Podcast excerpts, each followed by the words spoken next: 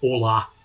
Começa agora, com o apoio de Bruno Carvalho, Thiago Cardim, Renan Frade e Regina Martini, a edição número 30 do Animação, o podcast sobre o mundo da animação e seus negócios. Eu sou Paulo Martini e dividindo comigo a bancada virtual hoje, 5 de maio de 2021, Selby Pegoraro. Tudo certo contigo, Selby? Tudo certo, meu amigo Paulo Martini, mais uma vez aqui, firmes e fortes na nossa conexão capital litoral aqui no estado de São Paulo, né? Que as pessoas às vezes perguntam da onde que nós estamos, né? Mas estamos aqui tudo bem, mais uma vez aqui para discutir os assuntos mais recentes do mundo da animação. Perfeito. E quais são esses assuntos de hoje? Pelo menos a discussão de hoje, Salve. É, vamos lá. Epic Games compra a plataforma ArtStation. A HBO Max vai investir em 100 produções na América Latina, hein? Essa é boa, boa notícia. E a Ansed processa publishers de games no Brasil e vamos falar também sobre a guerra dos serviços de streaming que está mirando agora lá na Ásia, hein? Vamos continuar falando um pouco da Ásia aqui que vira e mexe é tema aqui no Animação. Sensacional. E você que está ouvindo também pode ser um apoiador da animação, ter seu nome mencionado em todo episódio do podcast, como aconteceu agora com o Bruno, com o Thiago, com o Renan e a Regina. Uh, basta acessar catarse.me barra animação e você consegue lá ver nossas metas, né? Ideias e projetos não faltam, tá? A gente está com vários aqui na, na, na agulha, mas também as, as, recompensas que você pode receber quando fizer sua contribuição mensal, como uma newsletter exclusiva, sorteios mensais e outras. Tá? Com cinco reais você já ajuda bastante, tá? Então, novamente, basta acessar catarse.me barra animação e muito obrigado desde já. Dito tudo isso, vamos para o radar. Radar, sempre, né, um giro rápido pelos acontecimentos do mundo da animação e seus negócios. E a primeira de hoje é sobre a plataforma ArtStation é comprada pela Epic Games. Né? Essa plataforma ArtStation ela é como se fosse uma grande rede social onde artistas podem exibir seus trabalhos. Uh, desde animadores, ilustradores e designers. Né? Ela foi adquirida pela. É, é, ela lembra um pouco ao DeviantArt, de uma certa maneira. O pessoal de arte uh, sabe bem do que eu estou falando. Né? Então ela foi adquirida pela Epic Games. Uh, Epic Games, essa que criou jogos famosíssimos como Unreal e Gears of War, por exemplo. Né? E ela é só a desenvolvedora da, da Unreal Engine, que é uma, uma das mais poderosas ferramentas de desenvolvimento de games hoje, dos games AAA. Né? Uh, segundo o comunicado oficial, esse movimento, abre aspas, exige, eh, desculpa, exibe a missão tanto do ArtStation quanto da Epic Games de empoderar criadores com as ferramentas e plataformas para vencerem nos seus projetos. Fecha aspas. Uh, de acordo com a Epic Games, a plataforma continuará atuando de maneira independente e, com o resultado dessa ação, né, a ArtStation está reduzindo o valor cobrado de taxas uh, para os artistas que vendem os seus, uh, seus prints, suas artes digitais pelo marketplace deles uh, agora ainda cobravam 30%, vou começar a cobrar 12%. E membros uh, premium, né, que eles chamam de membros pro, também tiveram reduções de 20% para 8% e 5% em ações de autopromoção dentro da, da, da, plataforma. E a melhor parte, essa que é, que é, a parte bem interessante, que a área de cursos que já estava disponível no ArtStation, que era cobrada, ela vai estar agora totalmente gratuita até o fim de 2021. Para isso, basta acessar artstation.com/learning que é o L-E-A-R-N-I-N-G. Eu vou colocar o link na descrição do, do da, desse episódio, tá?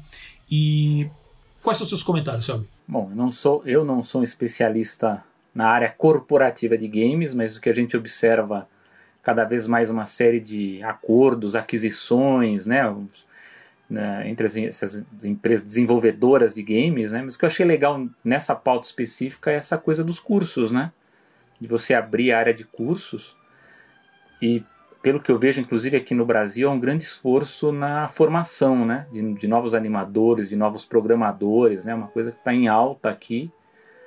Pelo menos eu acompanhei na última Games for Change, né, que foi um evento promovido lá pela, pela USP.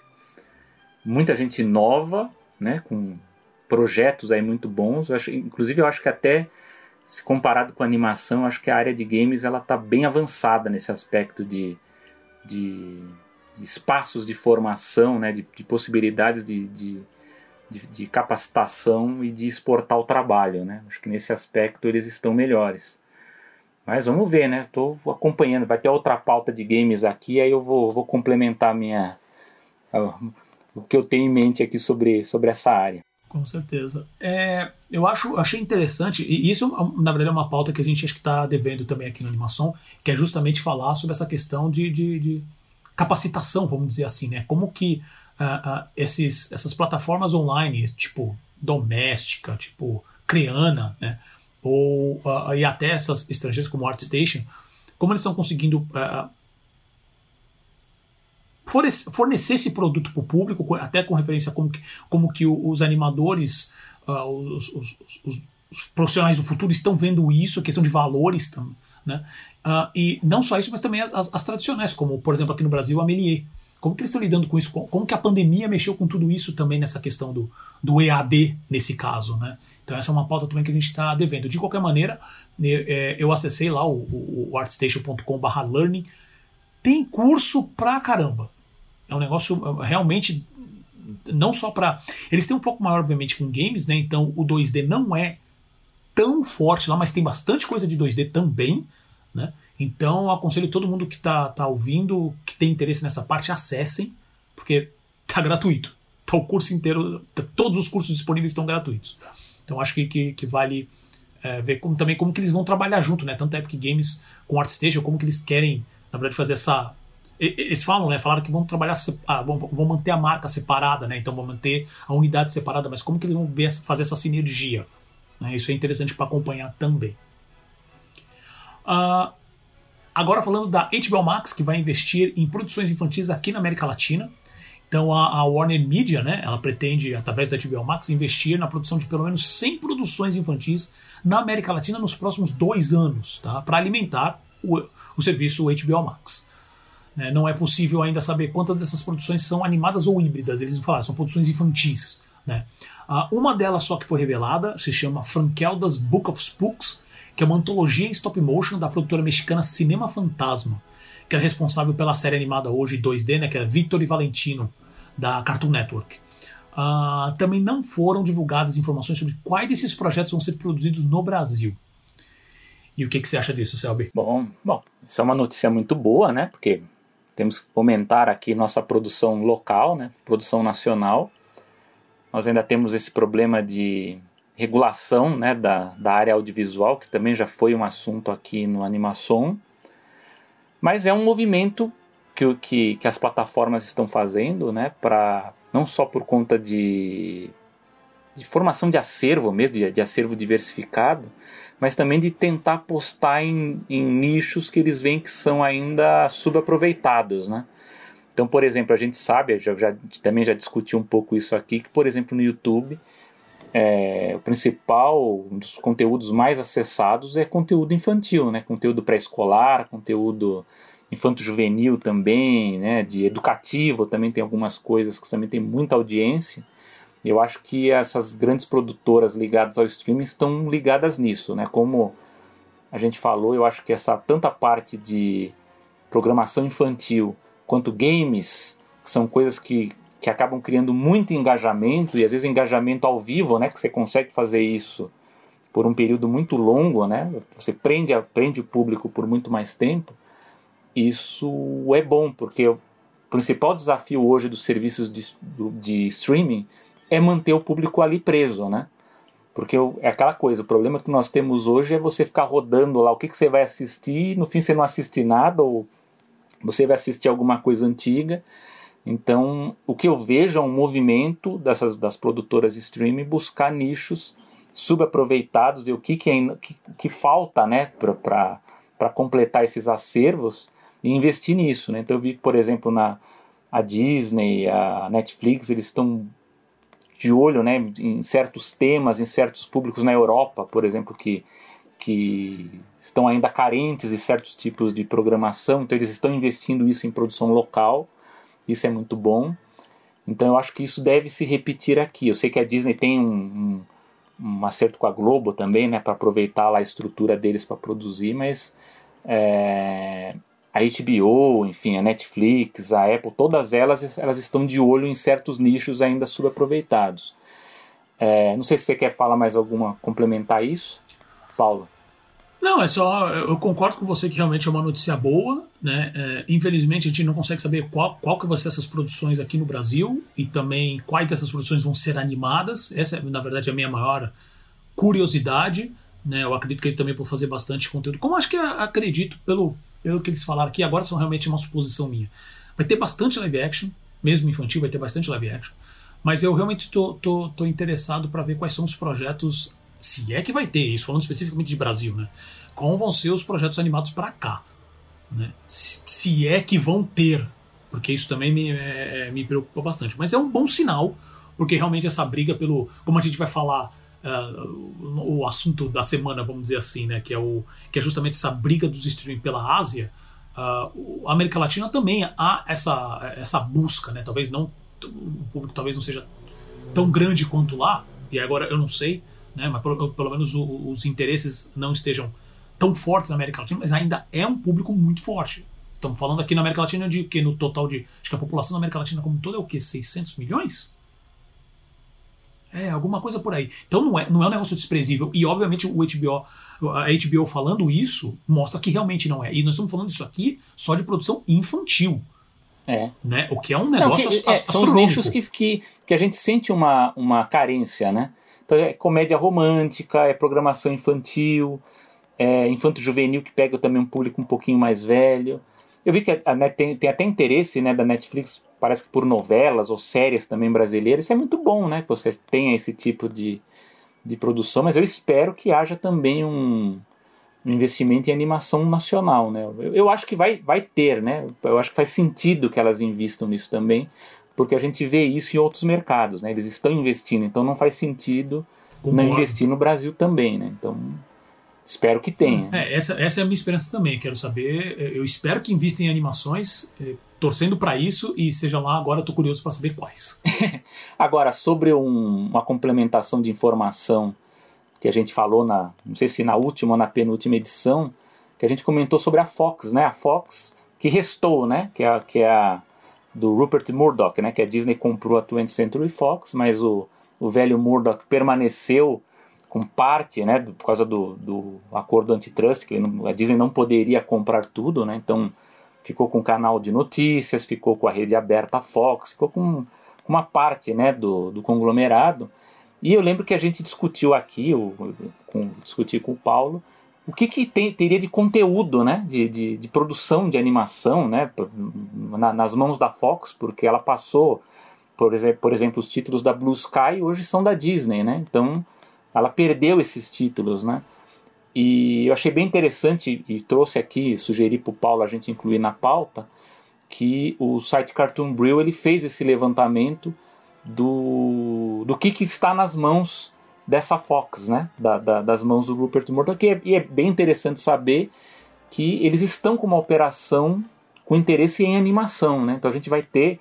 Eu acho, eu acho até estratégico isso porque eles ainda mantêm a rede aberta Fox, né? Então eles ainda, eles ainda têm veículos de, de distribuição, então eles precisam ter produção porque muita coisa está indo para o streaming, né? Então a Fox ela precisa ter alguma coisa em mãos até para depois ela poder negociar. Ela também pode fornecer também para essas distribuições, né? Então o Cartoon Brew ele, ele fez uma lista de produtoras, né, que a, a Fox tem nas mãos. Então ela tem a Bento Box, né, que o, que o Paulo chegou a citar aqui também numa das edições, que é um estúdio localizado.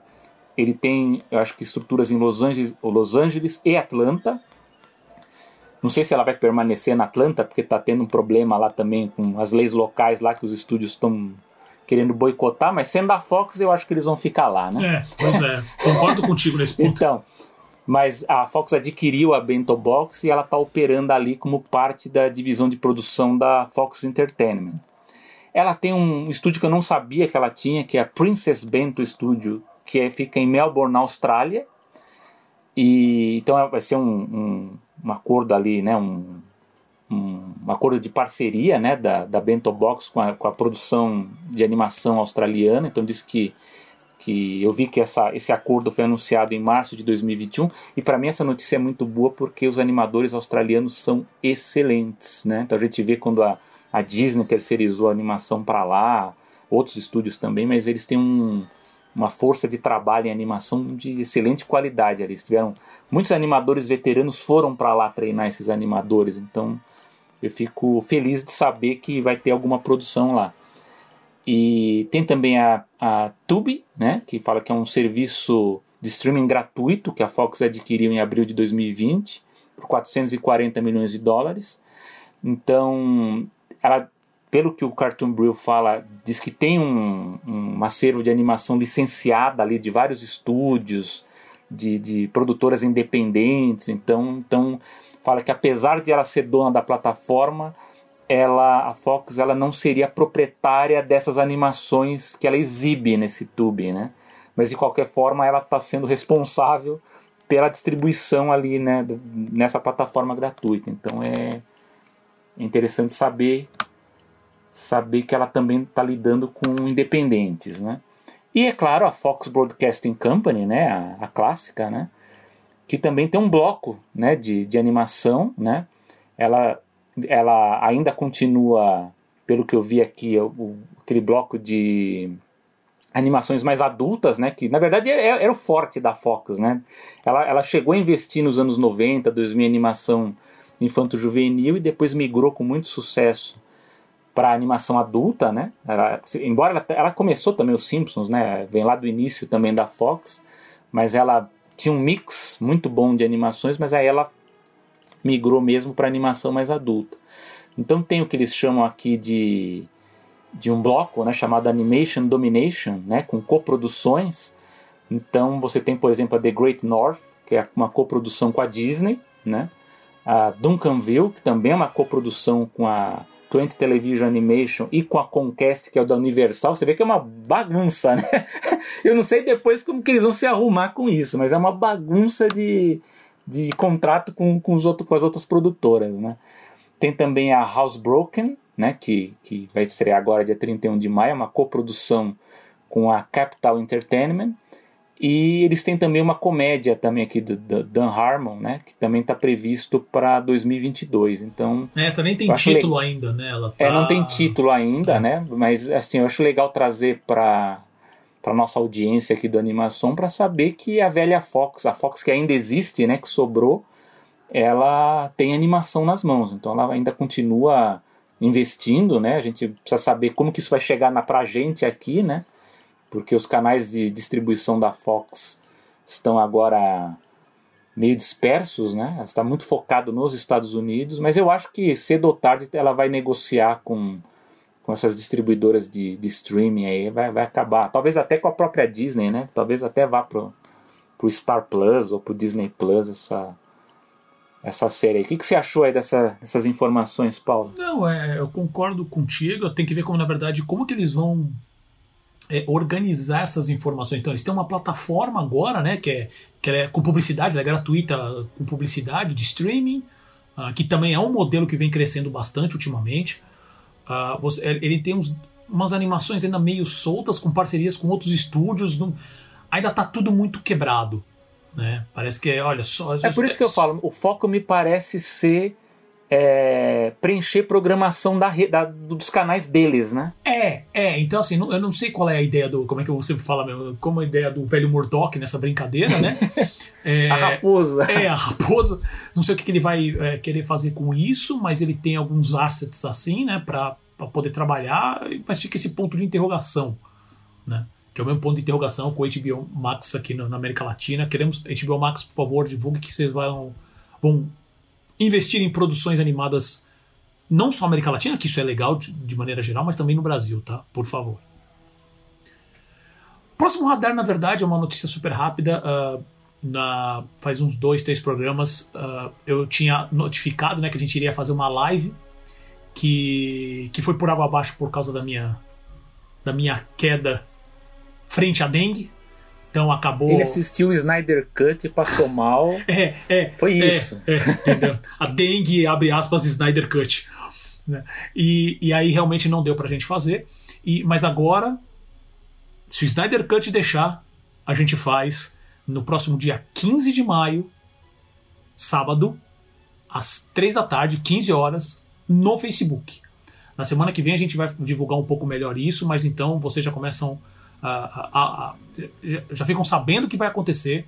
Acho que, acho que vai ser bem legal. Mas a gente passa mais informações, a gente provavelmente vai ter alguns tópicos específicos para falar, mas a ideia depois é conversar de qualquer assunto, quem aparecer lá, uh, dá, dê sua opinião, a gente vai discutindo lá na hora. Quem sabe você até participe, não sei. Tá? Então, lembrando, live da animação, 15 do 5, 15 de maio, sábado, às 3 da tarde, no Facebook. Quando eu digo no Facebook, é lá na página do Facebook da animação. Então é facebook.com barra animação POD.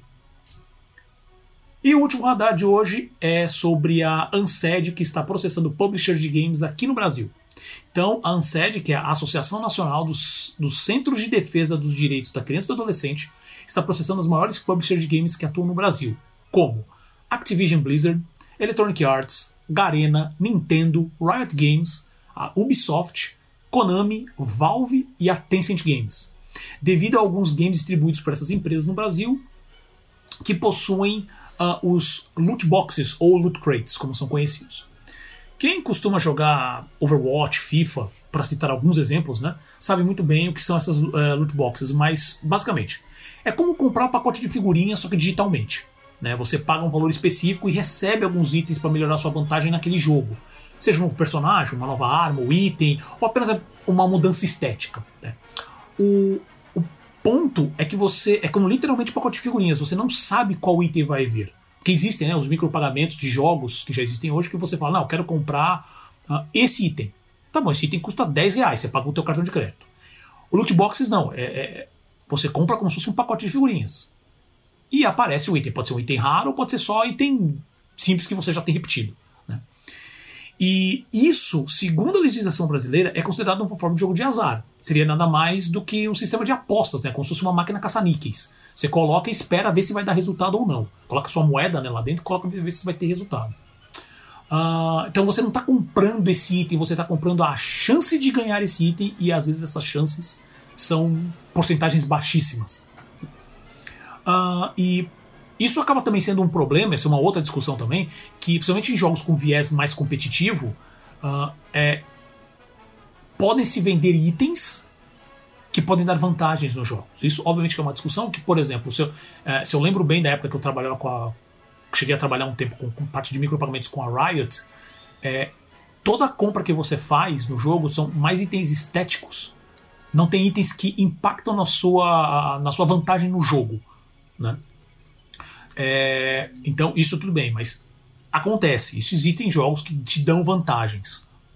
Então, essa ação contra loot boxes ela chegou no Brasil agora, né? Tá tendo esse processo, né? De, agora, mas é, é, é, essa ação já é discutida há anos, tá? Inclusive no âmbito penal em outros países, tá? Como Estados Unidos, França, Inglaterra, China e Japão, entre outros, que, e, que chegaram até a colocar diversas restrições de gasto e também de idade para evitarem é, é, que, que, simplesmente cortasse esse tipo de transação no jogo.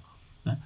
Uh, e saiu um estudo mesmo algum dias, acho que hoje é o quê? Dia 5, ah, se não me engano foi dia 2 que saiu, e que ele relaciona os loot boxes a problemas sérios de vício em crianças e adolescentes. Né? Esse estudo, na verdade, ele olhou, olhou outros 13 estudos que, que fizeram esse levantamento, onde desses 13, apenas um deles não relaciona com problema de jogatina, né, os loot boxes.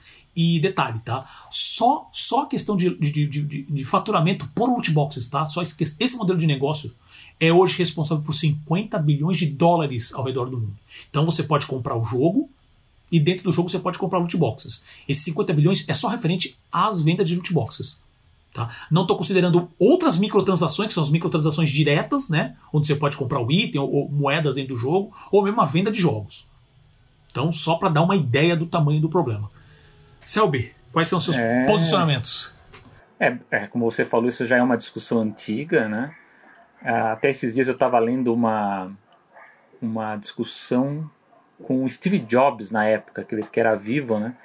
Que eu lembro que ele teve ele entrou num embate muito grande com o Facebook porque na, naquela época do Farmerville né as pessoas deviam lembrar dessa dessa praga que foi por uma época eu recebia muito isso no, pela propaganda né do, do, do Facebook não só esse outros joguinhos também depois que apareceram e o Steve Jobs era um, era um crítico disso né porque ele dizia que que, que as empresas né como o Facebook elas estavam lançando aplicativos é, com programas, jogos, enfim, e que aí você teria que baixar um outro programa, né, um outro aplicativo terceirizado ali escondido, onde você teria que fazer essas, essas negociações, né, essas, essas aquisições de itens para jogar e tal. E eu lembro que na época criou uma, uma, uma briga entre as, as, empresas por conta disso, dela, da, da, da Apple tentar banir, de, de, não, não deixar isso, e aí tentaram chegar numa,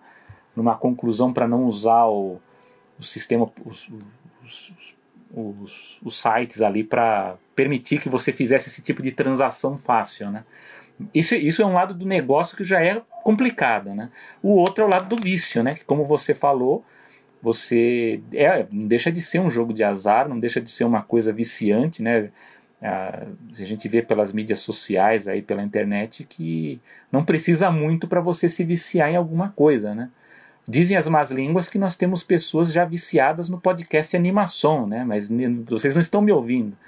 Mas... Os números mostram alguns, alguns. Então, mas infelizmente a gente tem situações negativas, né? situações prejudiciais. E eu tenho visto que há uma série de processos, não só no Brasil, mas pelo que eu tenho acompanhado ao longo aí das últimas semanas, processos rolando em outros países. Na União Europeia, então, está cheio de, de processo de, de contra games, contra as, as, corporações de tecnologia também. Não sei se tem, tem também um pouco a ver porque as, as desenvolvedoras de, de, de, games e aplicativos elas estão furiosas com isso, que é a restrição que o, o Google e a Apple também querem fazer com relação ao, ao uso dos algoritmos né, de, de, de busca de informações de dados das pessoas. Né? Eles querem restringir isso em, nome enfim, da, das novas regras aí de uso para defender a privacidade do usuário e lógico que os desenvolvedores não querem isso, porque é através do, desses algoritmos aí de você usar essa base de dados que você consegue criar campanhas, que você consegue focar o lançamento, enfim, ou a produção de algum de algum aplicativo, de algum game mirando, né, um grupo específico de pessoas, né? E com essa limitação você deixa de ter um poder nas mãos. Esses desenvolvedores eles perdem esse poder, né? Então eu já vi, por exemplo, uma entrevista com um diretor aí de uma dessas startups aí de games falando que acha que para o mercado de games vai ser muito ruim, né? E outras desenvolvedoras dessa dita entre aspas economia, né? Essas novas economias criativas aí, cooperativas e tudo mais, né? Também vai ser ruim, porque elas se baseiam muito também na, nessa base de dados. Né? Então eu acho que a gente tem aí questão de vício, questão de, de práticas boas práticas do uso de tecnologia e também da privacidade. Né? Então acho que isso é uma coisa que pode impactar sim o desenvolvimento e o lançamento de muitas produções. A gente vai falar daqui a pouco sobre a Ásia. É bom saber que boa parte dessas produções asiáticas, que os, os animes, enfim, outras produções, elas conseguem, conseguem o sucesso que elas têm graças ao engajamento das é, webcomics ou das webtoons, enfim, são, são pequenos desenhos que eles conseguem, a partir do engajamento, alcançar um público muito grande. E aí isso é que vai criando, re retroalimentando a produção, né? Então eu acho que isso é uma questão importante que a gente vai acompanhar aqui, é uma questão que também me interessa, né? Porque mexe também com outras coisas aí, não só parte de games e animação, mas uma coisa muito maior, né? Do ponto de vista da tecnologia. Mas a gente tem que ficar de olho aí porque tem, tem coisas obscuras aí no mundo da tecnologia, né? Então. E aí, Paulo? É, então, esse, como eu falei mesmo, isso não é um, um caso novo. Ah, e detalhe: é, aqui no Brasil também ele, é, a, a Ansed está processando a Apple. Também? também? É, por causa, porque ela é, ela é o gateway de pagamentos.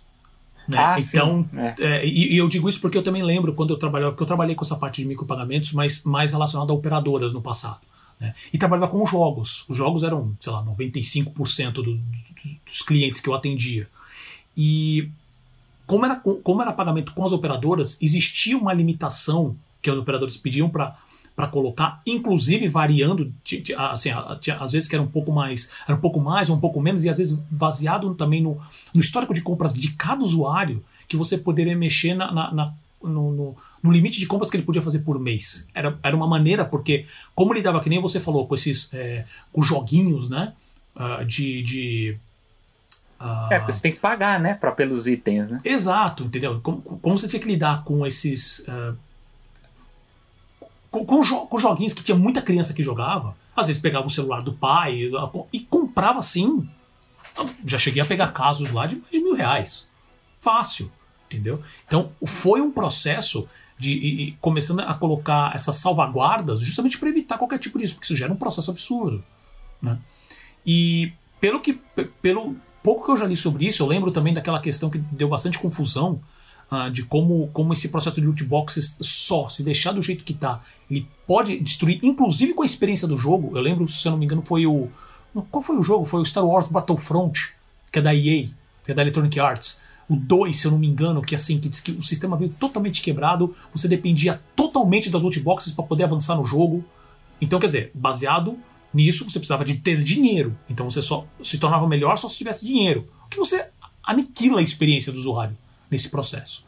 É porque né? o jogo passa a depender disso. Né? Exato. Né? Então você precisa consumir para avançar no jogo, senão você não consegue. Senão né? você não consegue. E aí você, você não joga, basicamente é uhum. é isso. E aí você né? acaba gerando justamente esse tipo de problema de, de gerar vício em, crianças, em pré-adolescentes, adolescentes, claro que vai acontecer isso. E a questão do estudo eu concordo. Eu não sei como esse outro, obviamente que eu não li esses três estudos, mas eu não sei como um estudo desses, para mim, não, não identifica. Um deles falou que não, que não tem relação. Óbvio que a criança vai querer comprar mais. E se ela tiver é, meios para isso, ela vai comprar meios, e vai, vai ficar mantendo. Qualquer pessoa. Notem que os, esses jogos, ultimamente, eles não são feitos jogos começo, meio e fim. São jogos onde você vai. Não só os mobiles, mas também os jogos grandes. Ah, vamos jogar online. Então, tudo bem, no caso do, do Battlefront eu não lembro exatamente como é, mas, por exemplo, o, o League of Legends, não que o League of Legends venda né, é, vantagens, ele não vende, isso, isso eu posso garantir. Né?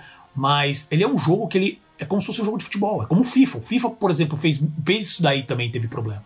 Se eu não me engano, ainda faz, tem, tem loot boxes dentro dele, né, para conseguir novos jogadores e tal. É, isso isso estraga com a experiência, porque. É, é isso, eu tenho dinheiro uh, e eu sou o melhor. E aí, se eu não tenho dinheiro, você gera uma frustração que é absurda e você gera vício. E fora a concentração no pagamento. Aliás, que você, isso que você falou da, da Apple é interessante, porque na discussão da privacidade e da restrição do uso do, da base de dados, lá dos algoritmos, né?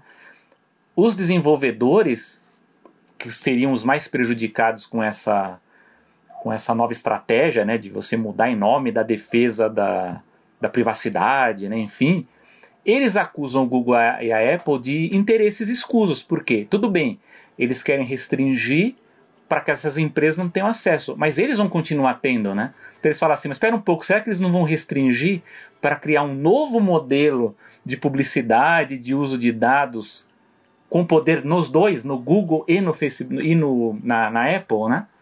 Por exemplo, o Facebook não gostou dessa, dessa ideia, porque o Facebook ele é todo baseado em, em coisa de algoritmo, né, em uso de, de dados com terceiros. Né?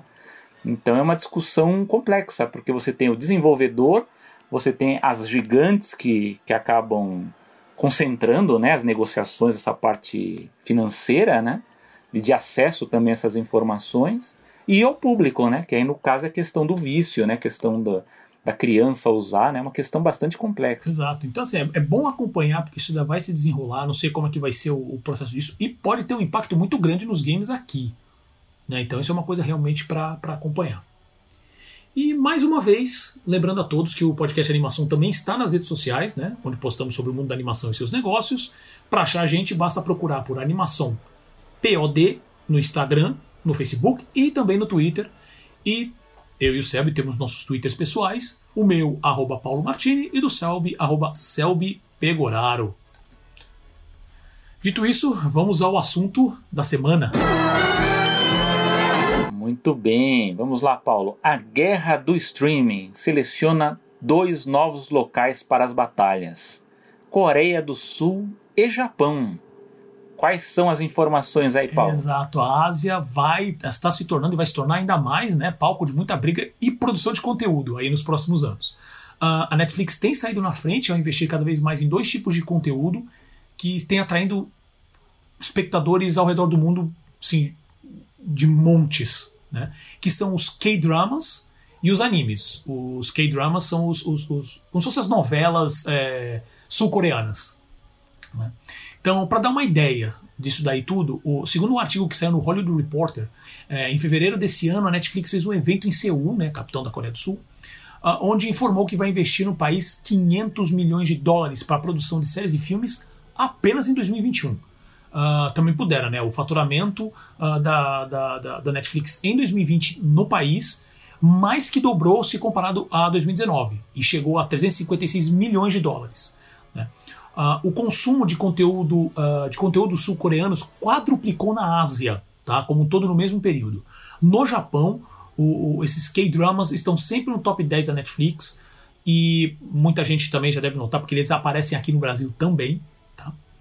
Uh, e só para dar um exemplo, o Netflix alugou recentemente dois grandes estúdios em regiões próximas a Seul, né, para produção exclusiva da, da, das suas séries. Uh, e, obviamente, o país também é um grande consumidor de animes. E, obviamente, falando de animes, uh, a gente vai para o Japão agora rapidinho, onde os animes estão sempre entre os top 10 em diversos países. Desde Taiwan, Tailândia, saindo da Ásia, indo para França, passando pela Itália, vindo para América Latina, Peru, Chile, Brasil, Estados Unidos, no, sabe, Europa, não importa. Né? A gente já vem falando de animes aqui nas outras edições, né? E quanto o pessoal tem, o mercado tem crescido, quantas empresas têm apostado. Uh, então, no caso, o Japão, né, que é hoje a terceira maior economia mundial, né, ele está para se tornar o maior mercado asiático da Netflix ainda esse ano, passando a Austrália e a Nova Zelândia. E lá os K-dramas também são muito populares, como eu acabei de falar. Uh, mas, bom, o importante pra gente aqui no animação são as animações, né? Então vamos falar dos animes. Uh, a gente é, eu queria falar das novelas. Pô, então vamos fazer, sei lá, K-dramação, alguma coisa do gênero. Anota aí, anota aí. Essa é uma próxima ideia pra gente colocar lá no catarse.me barra animação, não esqueçam disso.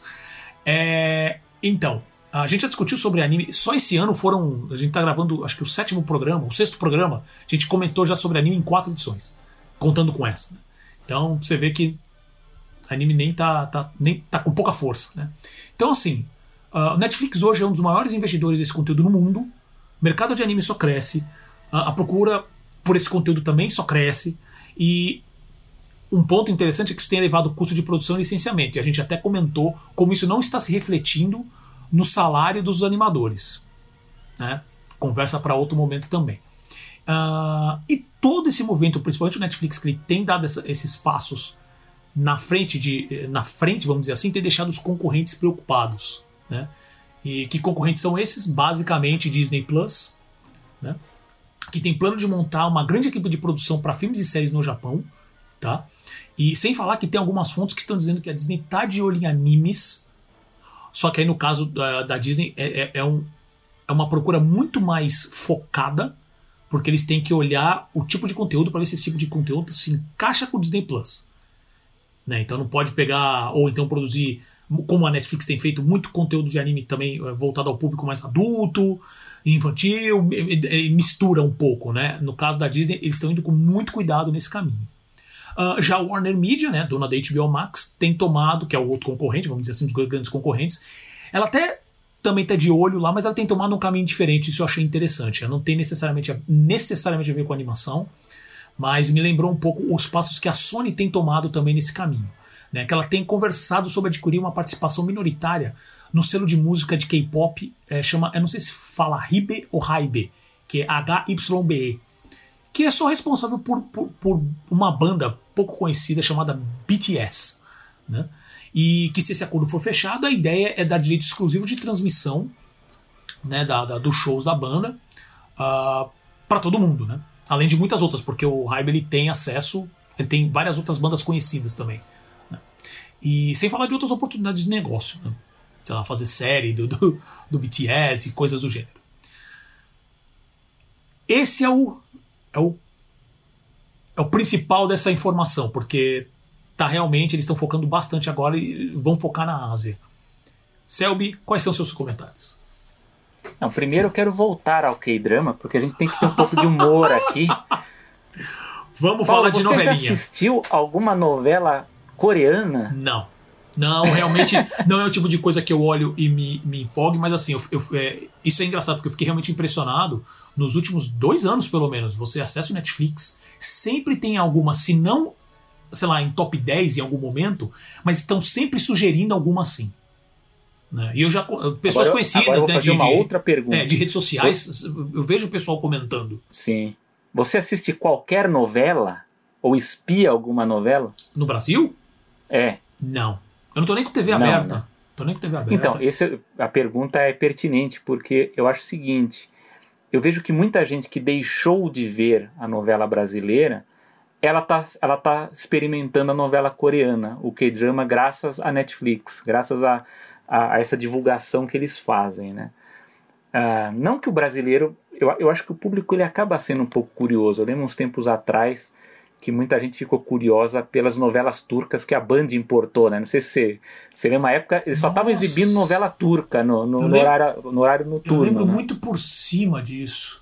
É, eles exibiam. Porque é uma coisa curiosa, né? As pessoas elas querem atrás tal, mas não, não chegou a ter uma. Acho que tirando a primeira novela lá, que eu não lembro mais o nome, mas a Turquia é uma grande exportadora de novelas, né? Não sei se as pessoas sabem, né? Mas ela exporta muitas novelas. Eu sei que a Band teve um relativo sucesso com elas. Mas a- as novelas coreanas elas têm tido um impacto muito positivo assim eu- e, e o mais interessante que é o que eu falo com, com gente que trabalha com produto infanto juvenil enfim que é o desafio de você formar público fiel que permaneça assistindo né então isso é muito importante eu peguei aqui algumas informações para para comentar, e aí o Paulo depois a gente vai jogando aqui caso tenha algo para complementar. Que ele citou muita coisa do, do- do- dos animes também, do, Japão, né? Que, aliás, a gente tem falado muito, até, até mais do que eu pensava né, sobre animação no Japão. Eu achei legal pegar mais informações sobre a Coreia do Sul, né? Que, é que é que, que é um mercado que é forte há muito tempo, mas a gente tem pouca informação, né? A gente não, não vê muito aqui no Brasil falando sobre isso. A Coreia do Sul, é bom que se saiba, a gente já citou aqui, ela tem um programa específico, uma política de Estado voltado para a exportação da cultura. Né? É um soft power deles, é estratégico, é uma, é uma estratégia para fomentar a indústria da cultura e outras indústrias correlatas. Né? Isso vem de um movimento de Estado já desde a década de 1980, quando a Coreia se candidatou a sediar uma Olimpíada, que eu era, eu era muito molequinho, não sei se o Paulo lembra, mas teve as Olimpíadas de Seul, em 1988. E aquela Olimpíada, ela serviu como ponta de lança para divulgar ao mundo os produtos eletrônicos da Coreia do Sul. Então, LG, Samsung, empresas aí de automóveis, elas tiveram como ponta de lança a Olimpíada. Porque todo mundo que foi para lá, os estrangeiros de todos os países, passaram a conhecer esses produtos. Nos anos seguintes, né, na, na, nos 20 anos seguintes, a, a Coreia tem essa coisa de fazer saltos a cada 20 anos, que é muito interessante. Ela passou a fazer a, a, o foco dela em conteúdo. Né?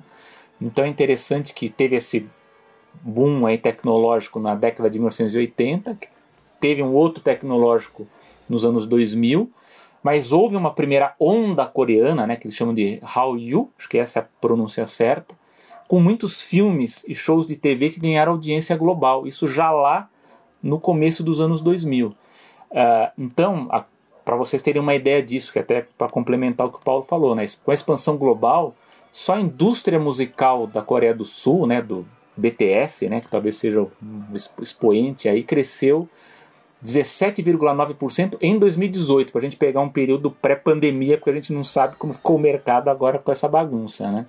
Mas o K-pop, né, que é essa parte musical, ela rende mais de 4,7 bilhões ao ano. E ela é liderada por empresas privadas com ações na bolsa, então elas têm investimento privado muito forte.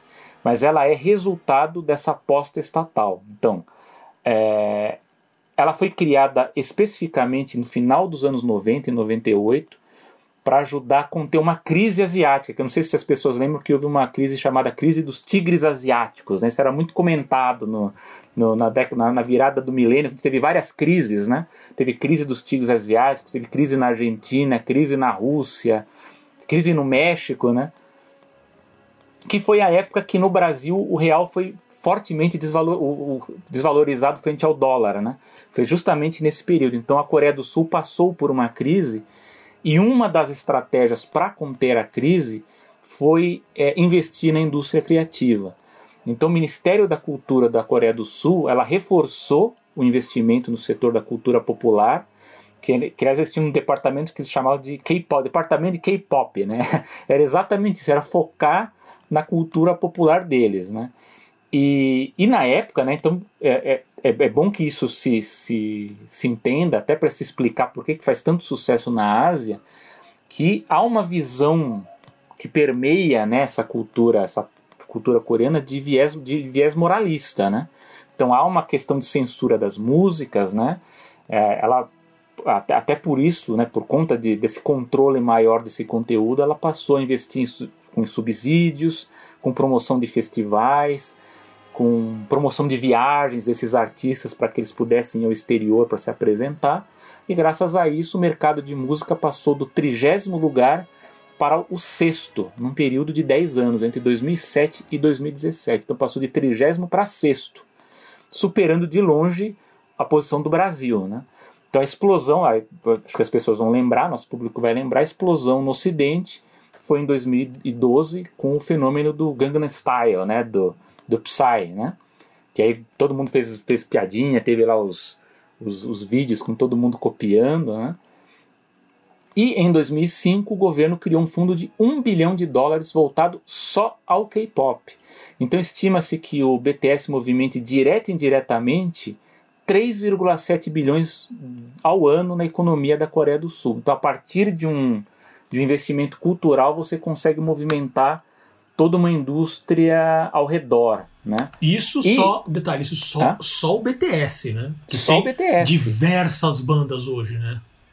Só o BTS. E, curiosamente, isso eu não sabia, é, o BTS ajudou a fomentar o turismo na Coreia do Sul. Então diz que um a cada 13 turistas diz que ele cita o BTS como motivo para visitar a Coreia do Sul, né? Quem disse isso foi o Instituto Hyundai, né?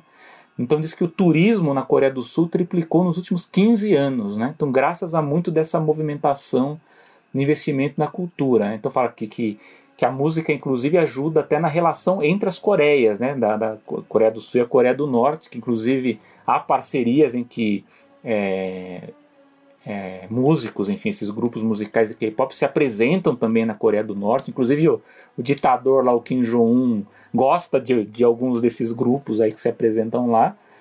E inclusive o governo incentivou até a criação de um distrito em Seul para virar né, o, chamado bairro do K-pop, né, com casas de shows, estúdios, loja, arena de shows, né, que estava previsto para abrir agora em 2021. Né. Então a verba total, para pegar um dado mais recente aqui que eu achei, a verba total do governo sul-coreano para a cultura em 2019, ela foi de 6,4 bilhões de reais, né? Para vocês terem uma ideia, o orçamento da cultura do Brasil, que já era um orçamento restrito, naquele período de 2018, né, que foi o último que teve que não foi cortado, né? Foi de 1,9 bilhão. Então, de 1,9 a Coreia do Sul investe quase 6,5 bilhões de, de reais. Né? Então é um valor, é, digamos assim, bem grande de investimento em cultura para eles. E como o nosso amigo Paulo citou, né, os K-dramas, né, as novelas coreanas, elas passaram a ser a bola da vez depois do K-pop. Bom, parte de música já tá, já tá bom, vamos ver o que, que a gente pode investir a mais na parte de cultura e foi no audiovisual. Então ele se expandiu, né? a gente vê que a gente tem acesso isso ao Brasil. Eu vejo colegas que não são noveleiros, e por isso que eu fiz a brincadeira aqui de perguntar para o Paulo, porque eu conheço vários colegas, acadêmicos inclusive, não vou citar nomes aqui para não comprometer, porque não sei se eles querem, mas eu sei que eles assistem K-Drama, eu conheço pelo menos três, e gostaram. Falaram assim, não, é uma coisa que realmente engaja, que prende atenção. Eu consegui aqui uma informação do do diretor de marketing da Dish TV, que é uma distribuidora da Índia, que a Índia é um dos países em que o, o, o K-dramas, né, essas novelas coreanas, elas chegaram com muita força e o diretor de marketing ele afirma que decidiu investir no conteúdo após perceber o aumento dessas, dessa, de, de consumo dessas produções na internet. Então eles perceberam que os indianos estavam consumindo conteúdo da Coreia pela internet, falaram, pera um pouco, mas por que, que a gente não investe nisso para distribuir na Índia, né? E foi um grande sucesso. Então diz que a, Netflix indiana, né, afirma que as produções coreanas são atualmente algumas das mais vistas no país. E há algumas razões para isso. É, é, a própria construção dessas, dessas produções coreanas, né? Então diz que os personagens, essas novelas e séries, elas têm personagens bem definidos, elas são fáceis do público se relacionar, os enredos, as histórias, elas engajam, atraem o público, né? E as histórias elas são contadas num ritmo fácil e com arcos que geralmente ficam em uma temporada só. Então elas não são tão longas, né? elas ficam numa temporada e mudam provavelmente para girar o público, né? Para para não para a pessoa que estiver com, começando no, no meio né, da, da novela poder pegar e continuar depois, né? Mas fora disso, e aqui eu acho que importa até como estratégia né, de, de marketing e comunicação dos coreanos, eles conseguem fomentar o engajamento, né, por, por, por o interesse né, para que essas pessoas assistam os K-dramas, com estratégias de uso de mídias sociais, então eles têm uma estratégia inteligente de, de, de engajamento, de publicidade paga direcionada. Então, por exemplo, eu descobri que os sul-coreanos eles não utilizam muito o Google, então o que acontece? As, as, as empresas elas acabam direcionando a publicidade paga para um outro portal chamado Naver, acho que essa é a pronúncia, que é o, o, o, servidor lá, o site de busca que eles usam mais. Então é aí que os coreanos passam a investir mais, as, dos estúdios, né, as empresas. Eles também trabalham uma coisa que eu acho que os estúdios no Brasil têm que, têm que trabalhar mais, que é um press release oficial para informar a distribuição do produto, porque muitas vezes um filme é lançado e a gente não sabe onde ele, onde ele foi parar. Ele está na Netflix, ele está na HBO, ele está na Disney. Então, os coreanos eles têm uma estratégia muito, muito interessante de informar onde cada produção ela vai ser exibida, né? Então eles lançam isso de forma oficial. Tem um investimento em influenciadores digitais, nas personalidades do, do YouTube e nas mídias sociais que é uma coisa que a gente vê no Brasil, né, vê nos Estados Unidos, uma série aí de, de produções, e o engajamento de público com conteúdo de vídeo para promover os K-dramas. Né? Então, o foco, por exemplo, no smartphone, as pessoas estão mais no, no, no, no celular, né? então você vai focar mais conteúdo na, no celular. O que, que a pessoa está vendo, está tá assistindo, está dialogando e investe lá.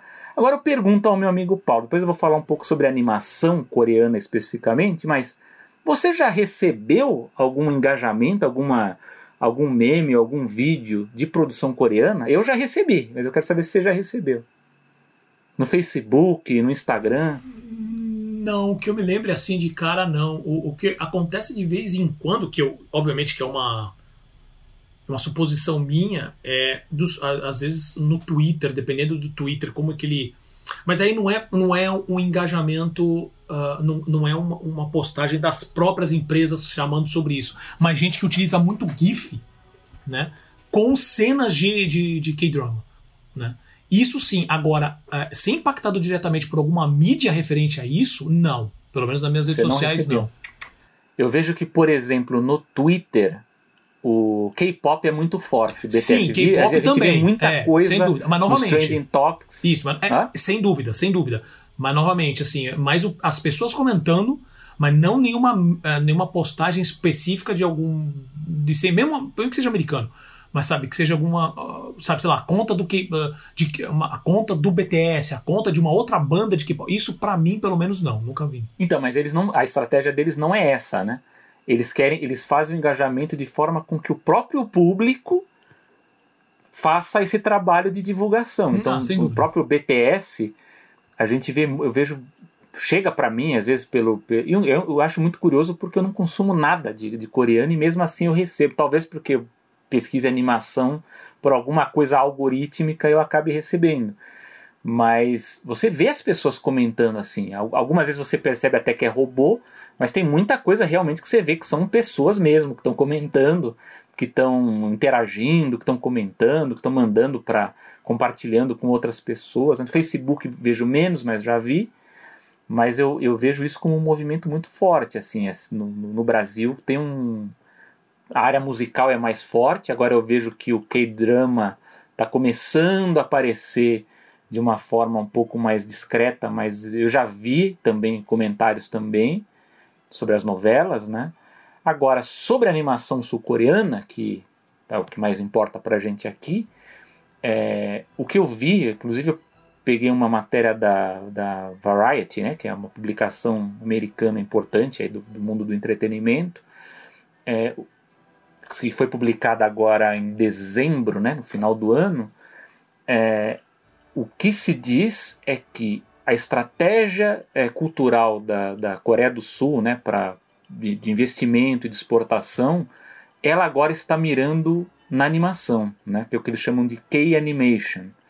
Então a Variety fala que ela se posiciona para ser o próximo capítulo da onda K, né, e para tentar alcançar o mesmo tipo de, de, de sucesso que teve o K-pop e os K-dramas, né, então fala que só em 2020 é, nós tivemos, por exemplo, dois, dois títulos muito fortes em animação, um que chama Beauty Water, eu não assisti, mas diz que foi um grande sucesso em festivais, é um thriller em animação, e o outro é a produção Baby Shark Water, produzido por uma empresa do setor de educação sul-coreana chamada Pinkfong, que teve mais de 7 bilhões de visualizações. Né?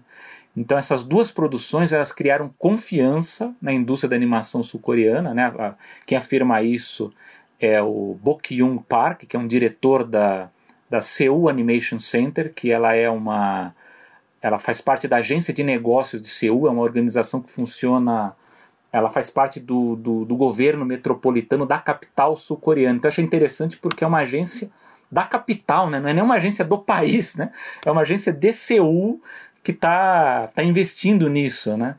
Então eu peguei uma fala dele aqui para com, compartilhar com vocês. Então ele, e, esse diretor ele fala que o conteúdo K, né, esse conteúdo sul-coreano, não mainstream, que não estava exatamente no centro das atenções na indústria cultural nacional, ela está agora se tornando uma sensação no mercado global, né, de, de, do conteúdo infantil até a música tradicional, animação criativa, né, ele fala que se continuarmos né, com, a, a, a investir nesse mercado global com animação K, eles, eles esperam que isso realmente se torne uma nova onda.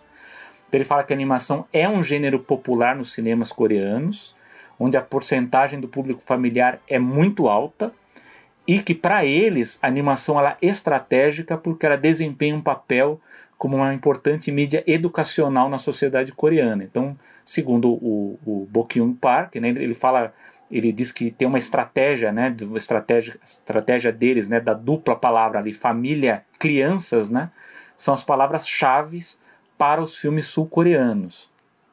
E essa agência, né, essa agência da, da, da capital, né, de Seul, ela afirma que apresentou mais de 20 novos títulos em animação no pavilhão de animação da Coreia no Fórum de Televisão da Ásia, que foi realizado em Singapura.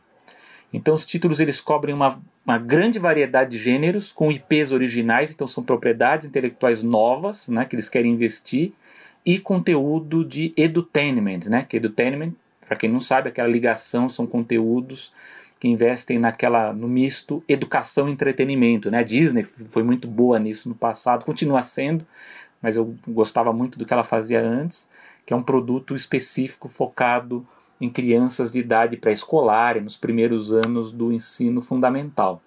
Então, o que se fala, né, para fechar um pouco aqui essa discussão, é que, embora a animação ali na, na, ela seja muito associada ao anime japonês na Ásia, né, como a gente tem discutido aqui, ou aos grandes estúdios nos Estados Unidos, a Coreia do Sul ela realmente se estabeleceu como um centro de produção de animação, né? E, e a gente vê que o que ela começou lá atrás na década de 1960 como subcontratada né, de produções terceirizadas.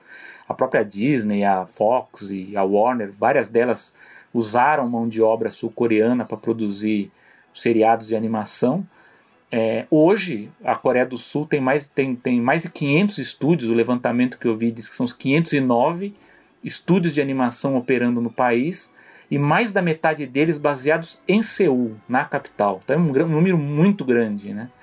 E o país viu 93 filmes de animação até o. Acho que entre 2017 e 2019, acho que foi esse o dado que eu peguei aqui. Então acho que isso explica também esse interesse da. da do, não só do sucesso desse conteúdo novo que está surgindo, com o interesse das plataformas streaming por esse conteúdo que está chamando mais atenção. Né? Eu acho que Lembra aquela discussão que a gente teve antes de, sobre a dificuldade que a China e o Japão têm de exportar os seus produtos? Eu acho que a Coreia do Sul, ela, digamos assim, acho que ela teve lições com, com, com, a indústria ocidental e está tá tendo mais sucesso com isso. Ela está ela tá conseguindo exportar melhor e criando engajamento, criando público, criando uma, uma audiência mais sustentável com essas produções. Então, o que a gente vê aqui é que a animação coreana ela está dentro de uma estratégia e passa a ser a bola da vez nessa plano cultural da Coreia do Sul. E aí, Paulo, o que, que você diz disso tudo? Então, acho que você, você, falou umas coisas bem interessantes que eu não sabia, alguns dados da Coreia que eu realmente não sabia. Uh, eu, acho que eu tenho três pontos aqui que, que eu quero comentar. Um deles é justamente isso sobre a questão de se realmente a animação, que seria muito interessante, porque, assim, é, de maneira geral, eu acredito que nem eu, nem você, Selby, temos qualquer conhecimento sobre animações coreanas, assim. Quando eu digo animações, é, é, falando mais de séries, né? De, de, de, de, de um produto mais uh, comodi, uh, comodo, comoditizado, certo? É, mas aí que tá, eu fico pensando como que, ele, como que vai ser esse trabalho, principalmente se a gente comparar com a China. Porque a China, é, também a gente já conversou sobre isso várias vezes, eles têm tentado colocar marcas, levar as marcas dele para fora da China. E, no, e, e, com a China, com a força que eles têm hoje, com a estrutura que eles têm hoje, eles não conseguem, não tem nenhuma marca que tem colado aqui. Né? Coisa que o Japão já, já faz isso com, com os dois braços nas costas. Né? E a China não tem conseguido. Agora, vai ser muito interessante para ver se, se a Coreia do Sul conseguirá fazer isso. Isso vai ser bem interessante e ver com os títulos e como que ela vai abordar. O, o trabalho que eles fizeram, não só, assim, obviamente foi isso muito mais em cima do BTS do que do SAI, necessariamente. Mas obviamente que também houve um esforço de como posicionar o SAI e as músicas para o mercado internacional.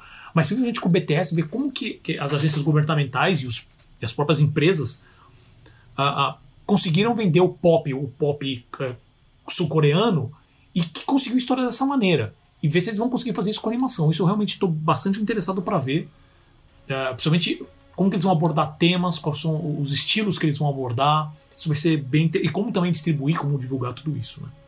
Ah, o outro ponto que aí é só um comentário pelo que você falou, né, essa, essa notícia falando sobre o interesse da Coreia do Sul para aplicar em animação, mas o, o uso constante de animação infantil, animação infantil, animação infantil.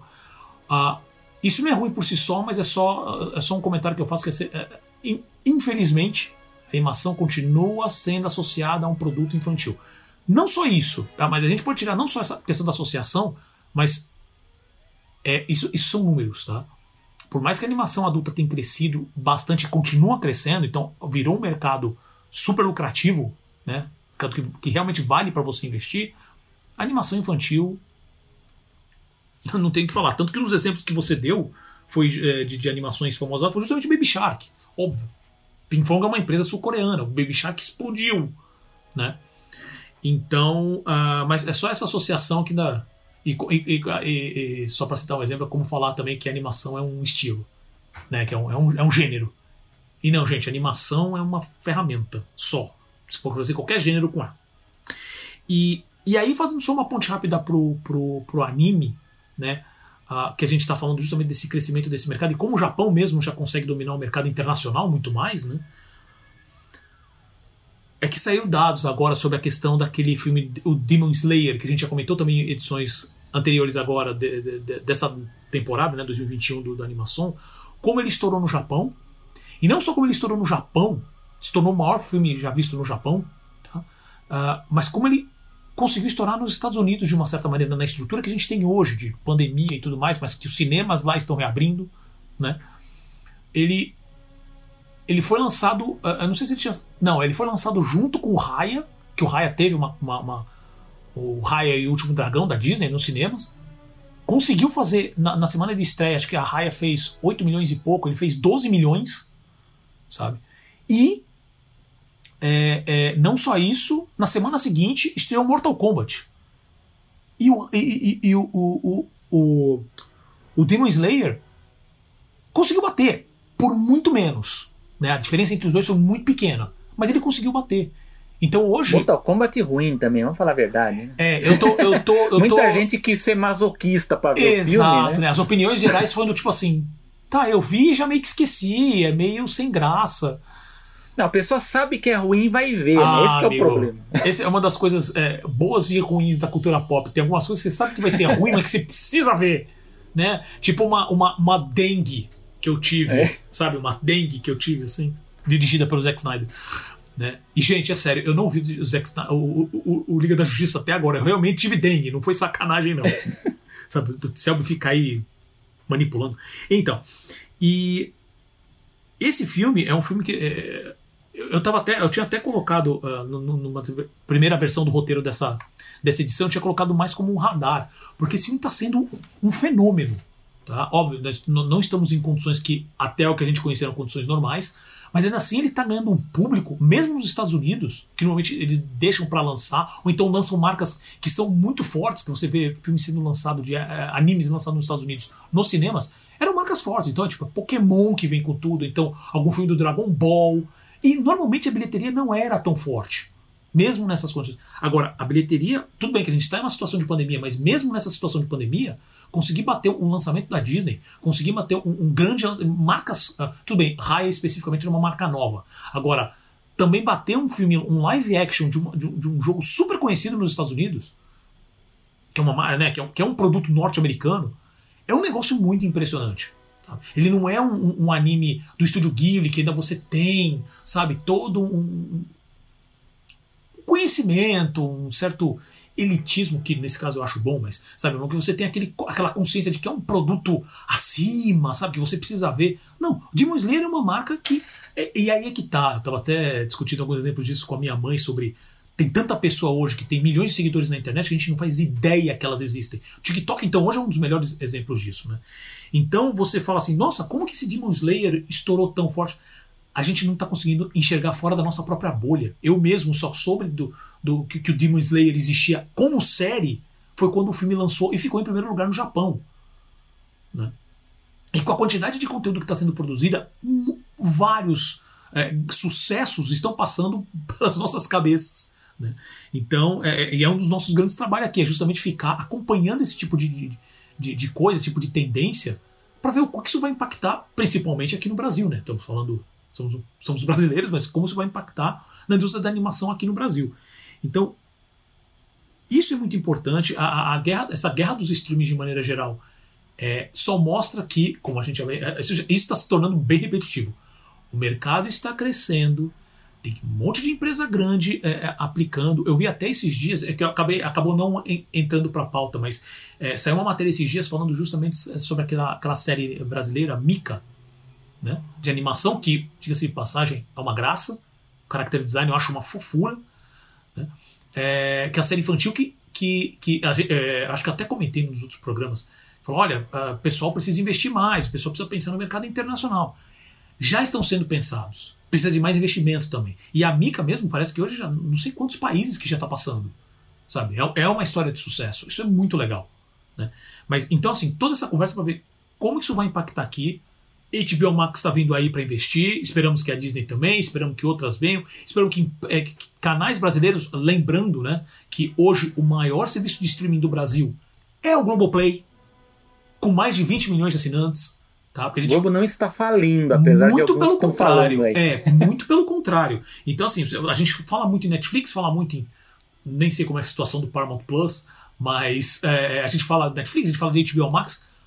O maior serviço de streaming do Brasil hoje é o Globoplay, que é da Globo, que é essa empresa monstruosa que a gente tem aqui, que fabrica conteúdo que Independente se você assiste novela ou não, mas ele cria um conteúdo que é brasileiro, Brasileiro. que é, exporta para muitos países, poderia exportar outros tipos que não só novela, né? E alguns programas, às vezes, de, de, de- de auditório, algumas coisas que conseguem também passar, mas poderia exportar animação muito mais do que está exportando hoje. E a própria Globo poderia aplicar nisso, isso é uma outra conversa, tá? Mas assim, isso uma hora vai bater. na- sabe, a Globo já tem dois canais de, a cabo, que é o, que é o Globo e o Globinho, sabe? A Globo é hoje uma das, uma das ah, ah, vamos dizer assim, pode se considerar como uma das produtoras do Ladybug no Brasil, uma das principais, é, é- é a licenciante, na verdade, da Ladybug no Brasil, então ela, ela consegue ver potencial nesse tipo de, ah, de conteúdo, sabe? E isso vai acabar surgindo mais. Vai, aparecer cada vez mais oportunidades, então, animadores e principalmente investidores, pessoas que têm capacidade, que investem em, em conteúdo, olhem para a animação com mais carinho e para as possibilidades, principalmente para a possibilidade de licenciamento. Não só de produtos, mas também de, de, de conteúdo e distribuição. Eu acho que é isso. Você tem mais algum comentário, É Selby? Então tá, então sempre lembrando, né? Então vocês que tão, estão nos ouvindo, sempre passem para os seus amigos que o Animação está disponível não só no Spotify, mas também no Apple Podcasts, no Deezer, no Google Podcasts, em diversas outras plataformas de podcast, tá? Podcast Addict, eu não sei se está no Stitcher, preciso conferir, conferir isso. Mas assim, já tá, é, é- é justamente a ferramenta que a gente usa espalha para muitas plataformas, né? Ah, então, se você quer passar para pro, os seus amigos, fala para eles procurarem por Animação, A-N-M-A-S-O-M, nas plataformas de podcast. Coloca no Google que você acha facinho. Tá? Ah, e se você gostou desse episódio, obviamente, e dos outros também, né, compartilhe com as suas redes de contatos, com seus amigos.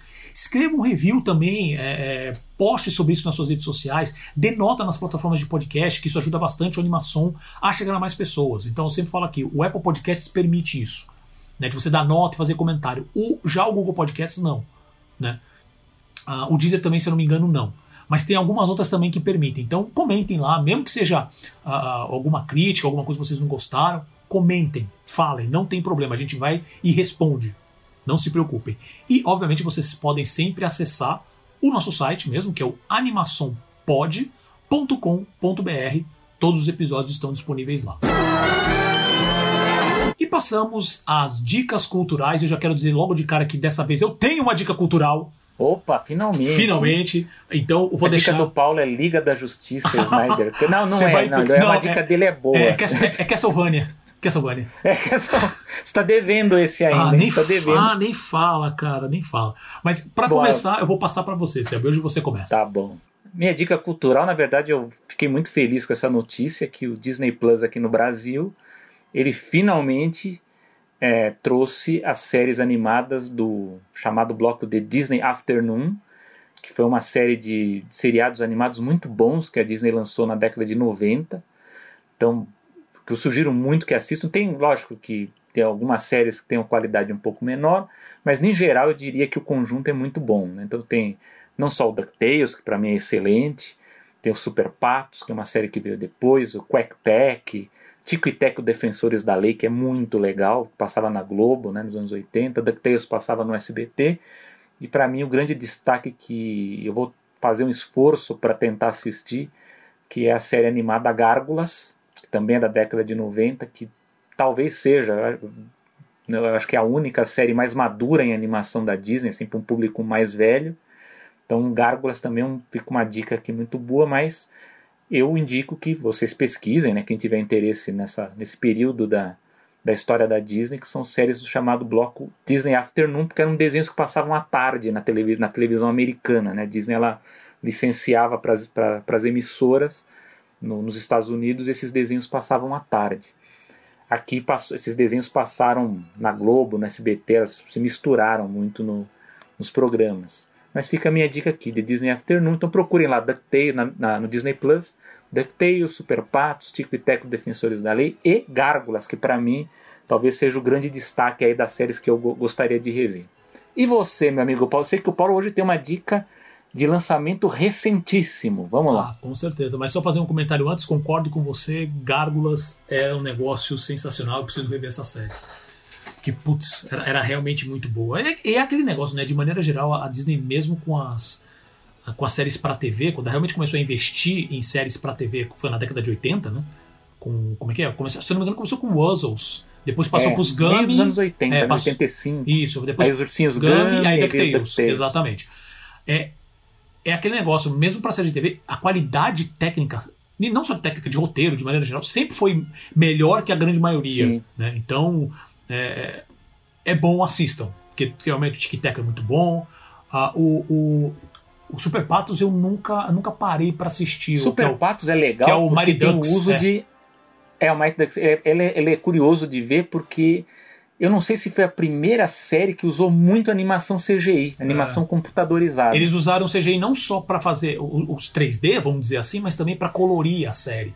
Né? É. Co- Colorir direto no computador. Por isso que eu- é é uma série que me incomoda um pouco por causa do. do- como eles começaram a usar muito degradê, então é, é É. uma, é uma fase que ainda estavam se adaptando à ferramenta.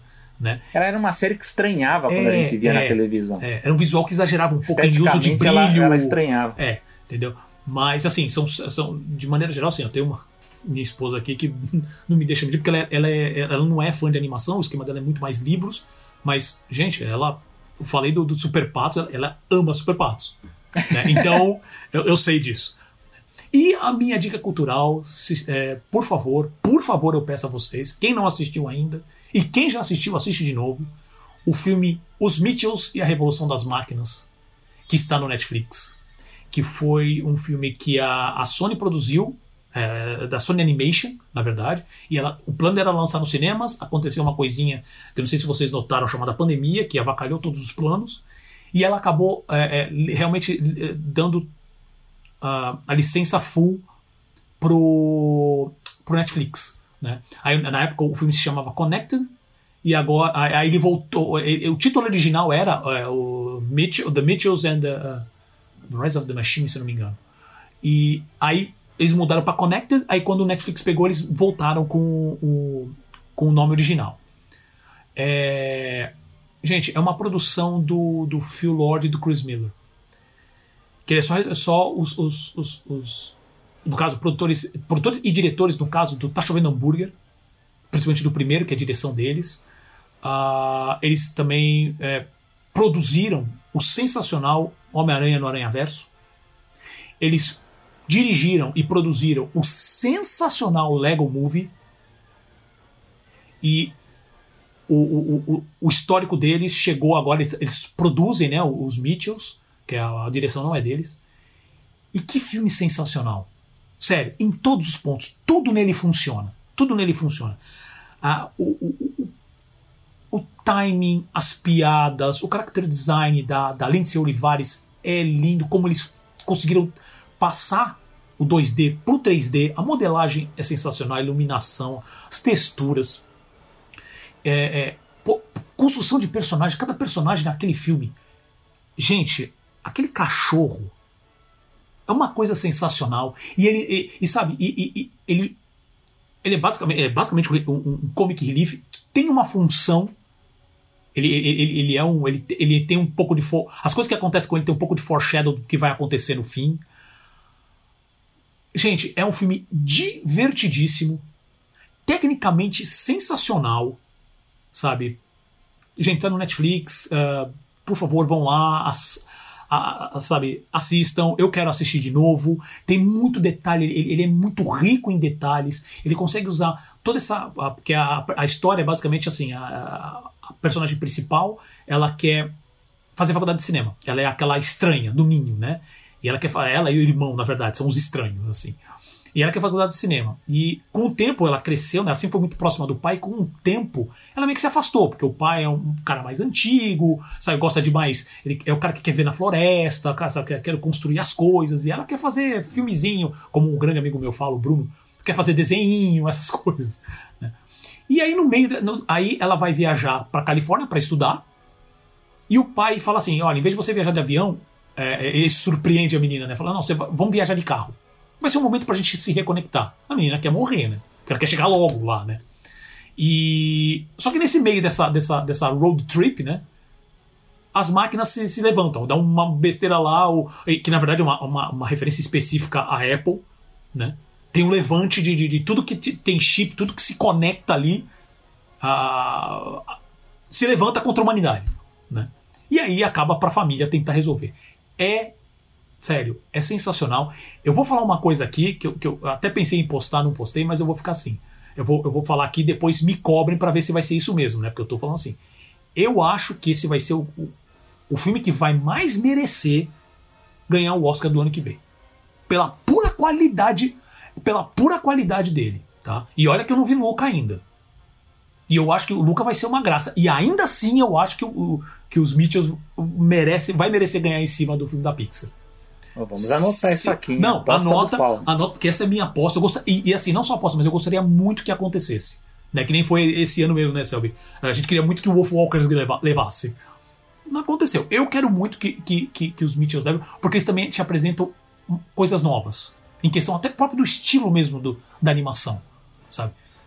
É, o filme é sensacional, assistam. Essa é a minha dica dessa edição. E chegamos ao fim de mais uma animação. Selby, algum comentário final? Sim, eu tenho só para complementar o que você falou, né? Vou assistir esse filme com toda certeza. Assista, é muito bom. É, só pra gente trazer aqui também um feedback bem rápido, né? O Wolf Walkers não ganhou né, o Oscar de melhor animação, foi para o Soul, que é um ótimo filme, para mim. Eu acho até assim, acaba sendo merecido, até porque ele também ganhou o prêmio N de melhor animação. Então, se há se os animadores votaram para que Soul seja considerado a melhor, eu vou dar o braço a torcer e vou dizer que foi merecido, né? Embora eu ache, como a gente já falou aqui, né, por, por várias razões, que o Walkers ele merecia, né? Eu acho que é sempre legal a gente dar uma dar um foco legal numa produtora nova, independente, né, diferente, enfim, ganhar esse espaço. Eu acho que nesse ponto a categoria de animação ela ainda ela é muito prejudicada por por essa questão de você ter o voto universal né, dos membros da, da Academia de Artes e Ciências Cinematográficas, que acabam, boa parte deles, votando no automático. Né? A vota naquele que é mais famoso, ou no que o filho ou o neto está assistindo, e isso acaba prejudicando. Uh, eu acho que, por exemplo, as vitórias das animações na categoria de trilha sonora, na minha opinião, ela é mais legitimada, porque eu acho que ali até pelo histórico que a gente vê que, que, que eles estão concorrendo com, com trilhas muito boas de filmes live action, a animação ganhando, me parece, não sei se também é uma visão do Paulo, mas às vezes me soa como, como tendo mais respeito, tendo mais um, um voto muito mais bem pensado do que o de melhor animação. Às vezes eu acho que o de animação acaba sendo, na, na, na maioria dos votos, uma coisa muito automática, né? Enquanto que eu vejo que no de trilha os próprios profissionais do ramo de, de trilhas que, que acabam indicando, geralmente ganha o que o ramo de, de, de, de, dos compositores considera favorito. Isso é bem interessante. Isso, isso tradicionalmente acontece desde a década de 70, 80, geralmente é o que acontece. Então eu acho que é uma coisa que talvez isso seja modificado para o futuro, né? mas acho que o melhor, melhor a forma da gente equilibrar isso é sempre ver o que, que o, o prêmio N escolhe, né? Então o que, que a, a classe dos animadores ali tá, tá escolhendo como melhor. No outro ano eles escolheram o Klaus, que eu acho que foi a melhor animação. Esse ano votaram no Soul, mas deixo aqui o meu destaque para Wolf Walkers, sem desmerecer Soul, que eu acho que Wolf Walkers merecia como o Oscar de melhor animação do ano. É, eu concordo contigo que realmente, se, a, se, as regras da academia continuarem desse jeito com referência à votação, não, não, não tem muito o que fazer. Então, realmente, como a parte de, de música é realmente feita pelos, pelos profissionais uh, de música, eu entendo essa, essa sua conversa para validação. E só mencionando o, o, Cartoon, o site Cartoon Blue, ele publicou esses dias, que foi um pouquinho, alguns dias antes do Oscar, falando que uh, eu preciso ler tá, a matéria depois, é que, é que você falou isso eu me lembrei, mas que parece que assim para todas as outras categorias parece que o Oscar eleva o, a produção de uma certa maneira, mas parece Sim. que para animação não. Não, uh, e eu fiquei é. de ler isso para entender o que, que eles querem chegar com Acho isso. Acho que é até legal uma pauta para a gente é, discutir. É, é, é, Ou talvez discutirmos na live também. Que, também. Lembrando né, a todos que a gente vai ter uma, uma live uh, no dia 15 de, do 5, né, 15 agora de maio, sábado, às 3 da tarde, na nossa página do Facebook, facebook.com.br animaçãopod, né, para discutir esses pontos, porque realmente, realmente uh, só pela chamada, assim, parece que realmente o Oscar não influencia tanto na questão do, do filme de animação. Talvez, pro, talvez ele dê um pouco mais de prestígio pro curta, né? Uh, mas pro, pro longa. Até pro próprio profissional, né? Ele acaba sem dúvida. Sem dúvida. Né? A gente até discutiu já um pouco sobre é, isso, né? Nós já falamos disso. Exato. E, mas eu queria realmente ler para entender qual, qual, pelo menos o ponto de vista deles, para ver se eu concordo ou não, mas eu achei uma. Um, pelo menos a chamada eu achei interessante. Porque. Faz, faz, sei lá, faz um certo sentido. E Deixando aqui os agradecimentos sempre ao Gustavo Pinheiro, responsável pela edição e design, uh, aos nossos apoiadores, o Bruno Carvalho, Thiago Caradim, Renan Frade e Regina Martini, e a você, sempre, claro, que nos ouve e prestigia a cada episódio. E, obviamente, para você, meu amigo Selby Pegoraro. Eu sou o Paulo Martini. E eu sou o Selby Pegoraro. E voltamos a ver vocês no próximo episódio. Isso é tudo, pessoal. Até a próxima, pessoal.